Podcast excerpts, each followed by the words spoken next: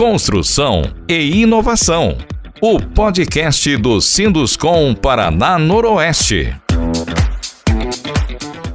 O mercado imobiliário voltado para habitação de interesse social, que tem como objetivo viabilizar à população de baixa renda o acesso à moradia adequada e regular, está aquecido em Maringá. Empreendimentos estão sendo lançados nas chamadas ZEIS, Zonas Especiais de Interesse Social. Quem explica este assunto é o arquiteto e urbanista Márcio Lorim, diretor de Habitação de Interesse Social da Secretaria de Urbanismo e Habitação de Maringá. Olá, Márcio, bem-vindo ao Construção e Inovação. Para começar, o que são as ZEIs e como elas são utilizadas? Olá, meus cumprimentos aos ouvintes aí do podcast.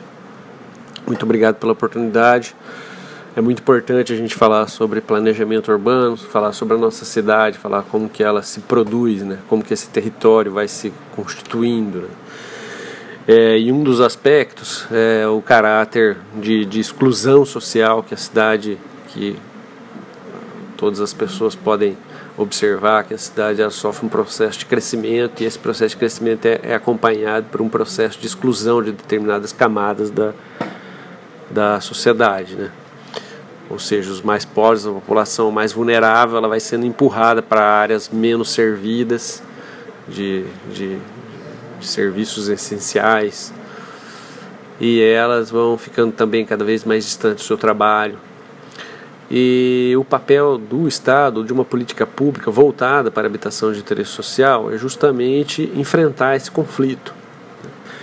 Então, é, nós aqui é, optamos por é, instituir determinadas áreas como sendo áreas de interesse né, para a produção de habitação de interesse social, a partir de um instrumento que já existe né, no Estatuto da Cidade, que são as zonas especiais de interesse social. É, a política propriamente dita que nós instituímos, ela partiu da observação de vazios urbanos, ou seja, áreas dentro do, do perímetro urbano da cidade, que estavam simplesmente servindo à especulação imobiliária. Então, por algum motivo, por algum impedimento, aquele proprietário não colocava aquela área à disposição do mercado de modo que ela possa cumprir a sua função social.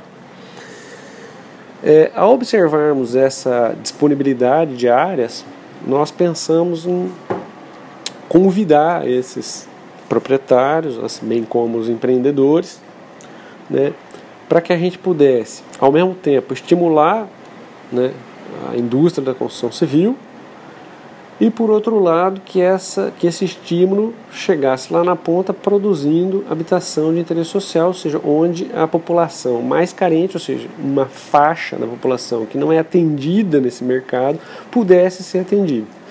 Então, a política pública tem como objetivo promover, lá no final, a inclusão social, o direito à cidade, que, essas, que essa parcela da população que até então não tem acesso a esse mercado pudesse ter.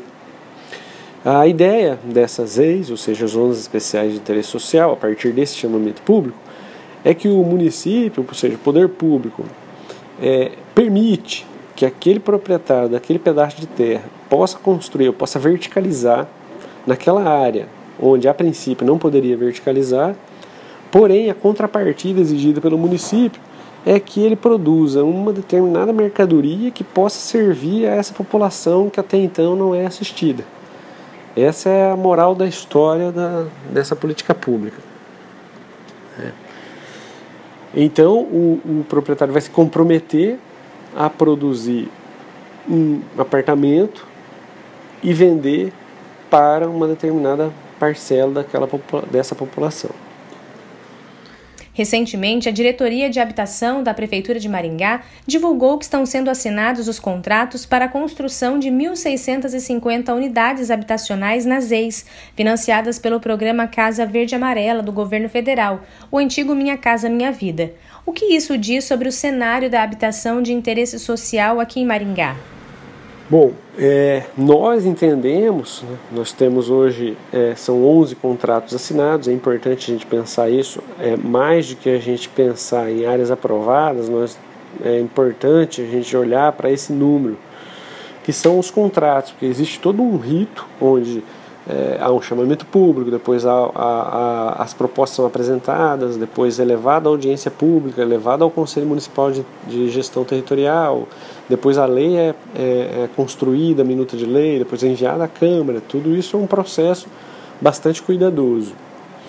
É, então, essas 11 áreas, ou seja, que vão resultar em torno de 1.650 unidades habitacionais, elas já estão fazendo, já estão a ponto de produção e elas já assinaram contrato com a prefeitura, ou seja, lá no final há um contrato assinado com o poder público onde aquele empreendedor se compromete, né? ali estão os parâmetros, quantas unidades ele vai deixar para a família até três salários mínimos, quantas unidades ele pode vender para famílias que, que possam ter uma renda maior do que isso, até seis salários mínimos no caso.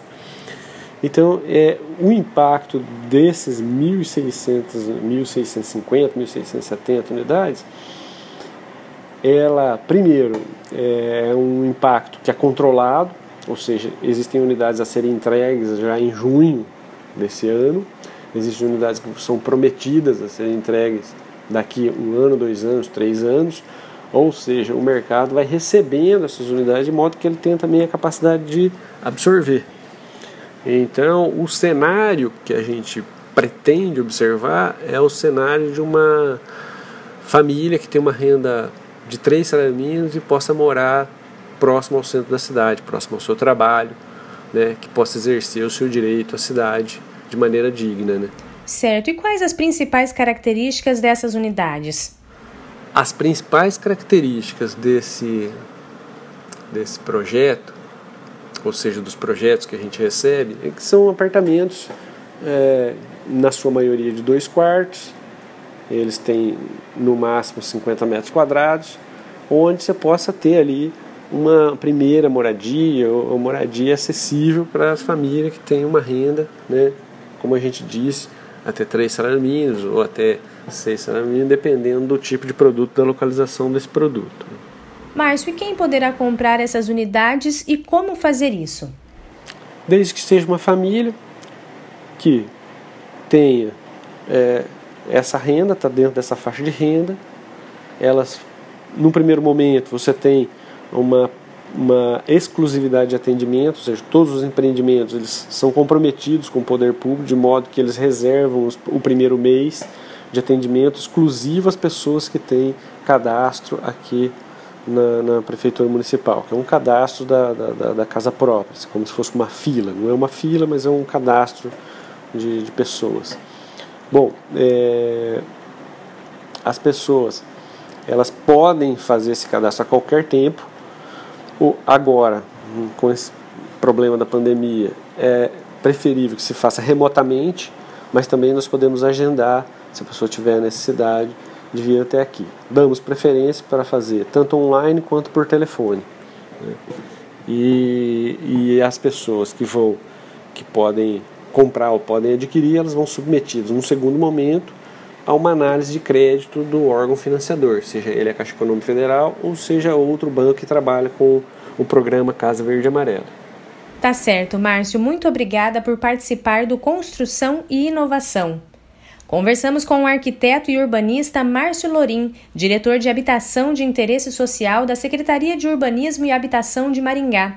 Ele falou sobre empreendimentos voltados para a população de baixa renda. Obrigada, associado, por acompanhar mais esta edição do Construção e Inovação. Construção e Inovação, o podcast do Sinduscom Paraná Noroeste.